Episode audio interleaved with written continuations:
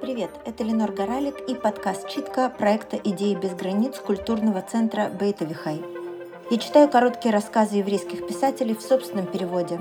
В первом сезоне это был Эдгар Кирет, и послушать его можно прямо сейчас. А для второго сезона я перевела 10 рассказов американского писателя-фантаста Роберта Шекли.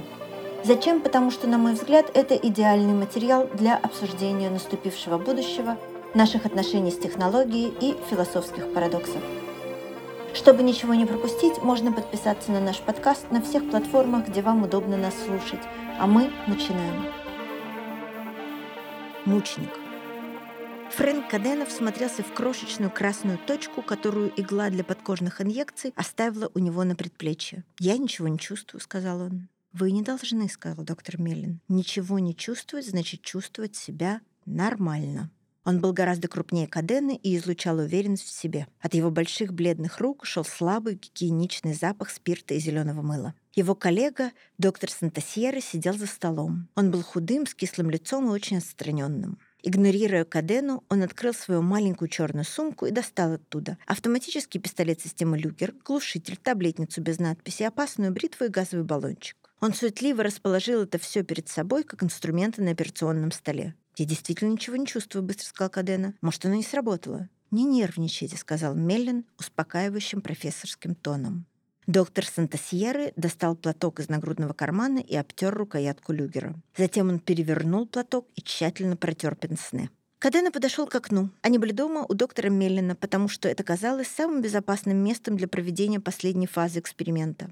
Снаружи была просторная зеленая лужайка, и дубовые деревья окаймляли дорогу, ведущую к дому, и Кадена мог разглядеть двух ласточек, споривших между собой в воздухе.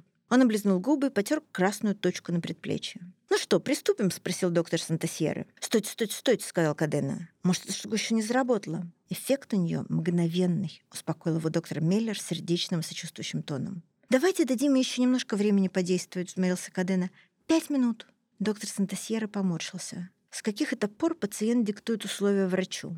«Неважно», — сказал доктор Миллер. «Мы подождем несколько минут, если это придаст вам больше уверенности, Фрэнк». «Еще как придаст», — сказал Кадена. «Это еще как придаст». Он начал расхаживать по комнате, механически потирая красную точку на предплечье. «Вы расчешете место укола», — автоматически произнес доктор Сантасьеры.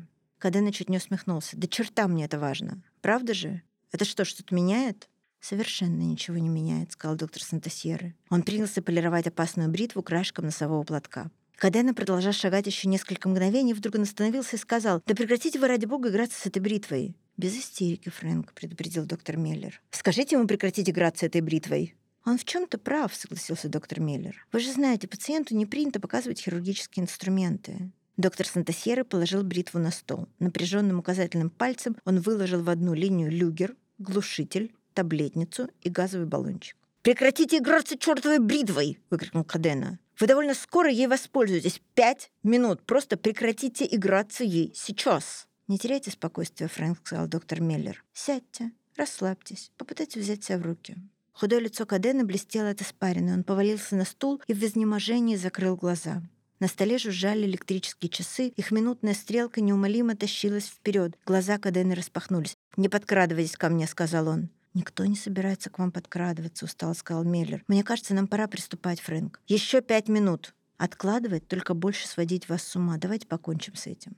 Доктор Сантасьера встал, снял пиджак и закатил рукава. Доктор Меллин спросил, «Какой метод вы предпочитаете, Фрэнк?» «Нет, никакой». «Ну же», — жестко сказал доктор Меллин, «у вас прекрасный выбор. Эти таблетки безвкусные. У газа есть запах сильный, но не неприятный. Может быть, самым простым методом будет вскрыть себе вены, как римляне когда-то «Расскажите мне еще раз про сыворотку», — взмолился Кадена. «Еще раз. Но право же. Расскажите мне, давайте, расскажите».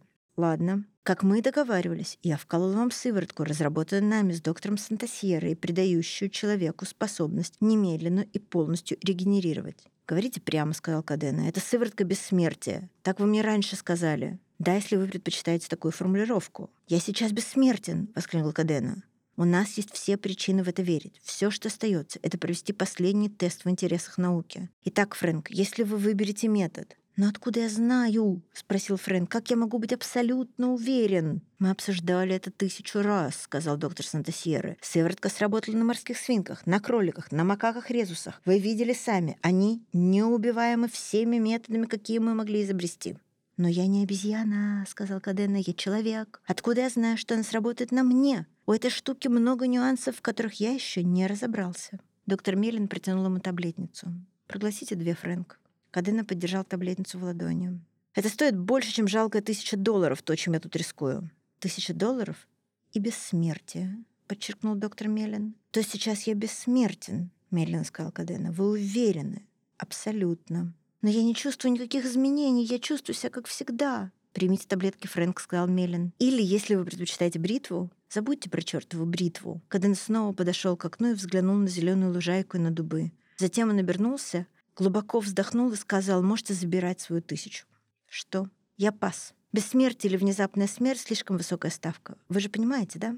Примите таблетки, Фрэнк, сказал Мелин без всякого выражения. Кадена швырнул таблетницу через всю комнату и бросился к двери. Мелин схватил люгер, насадил на него глушитель и закричал. «Подождите, Фрэнк, не заставляйте меня стрелять вам в ногу!» Кадена обернулся. «Нет, док, нет!» Мелин принял позу поустойчиво, прицелился и снял пистолет с предохранителя. «Док, пожалуйста!» «Не двигайтесь, Фрэнк!» Дайте мне сделать аккуратный выстрел». Кадена уставился на него с открытым ртом и увидел, как белеет палец Мелина на спусковом крючке. Он попытался заорать. Люгер с глушителем жестко щелкнул. Кадену ударило об дверь. Он судорожно задергался и сполз на пол. «Отличный выстрел», — похвалил Сантасьеры. «Прямо в центр сердца. Прекрасно». «Я когда-то немало пострелял по мишеням», — сказал Мелин. «Твердая рука, вот в чем вся штука. И медленный нажим, конечно». «Конечно», — согласился Сантасьеры. «Я заметил, вы свободной рукой не поддерживали». «Нет, при такой короткой дистанции в этом не было нужды. И кроме того, с таким сбалансированным оружием, как люгер, это мог бы сделать каждый». «Ладно вам, не скромничайте». «Ну что, неосмотрительным пациента?» Вместе они наклонились над телом Кадены. «Рана уже закрылась!» — воскликнул Мелин. «Пульс крепкий, дыхание нормальное». «Великолепно!» — сказал Мелин. «Сыворотка — это совершенный успех. Как жаль, что он устроил такой цирк. Смотрите, у него глаза открываются». Веки Кадена затрепетали. Затем его глаза широко раскрылись. «Ну что, Фрэнк, старина?» — тепло сказал Мелин. «Я надеюсь, вы на нас не сердитесь». Это было частью сделки, напомнил ему Сантасьеры. Притом вы в порядке, в полнейшем порядке. Вы по-настоящему доказательно бессмертный, Фрэнк. Фрэнк уставился на них, не отвечая. «Ну-ну», — сказал Мэлен, — «нет смысла дуться. Каково оно — иметь неограниченную продолжительность жизни?» Ниточка слюны потянулась изо рта Кадена к его подбородку. Его руки бесцельно забили по воздуху, а потом кое-как добрались до солнечного пятна на полу. «Фрэнк?» Его пальцы ухватили солнечное пятно, но ладони остались пусты. Кадена посмотрел на свои пустые руки и принялся всхлипывать. «Травма!» — вздохнул доктор Сантасьеры. «Вот же невезение!» Доктор Меллин мрачно выпрямился полный слабоумия, полагаю. Шок от произведенного в него пистолетного выстрела. Видимо, именно так все и произошло. Он стал мучеником науки. Да, но теперь у нас на руках слабоумный, бессмертный слабоумный. Что мы будем с этим делать? Секунду казалось, что доктор Мелин растерян. Что ж, доктор, это очевидно. Мы немедленно начинаем искать противоядие. Что-нибудь, что избавит Фрэнка от страданий. Это был подкаст «Читка» проекта «Идеи без границ» культурного центра Бейт Авихай. Меня зовут Ленор Горалик.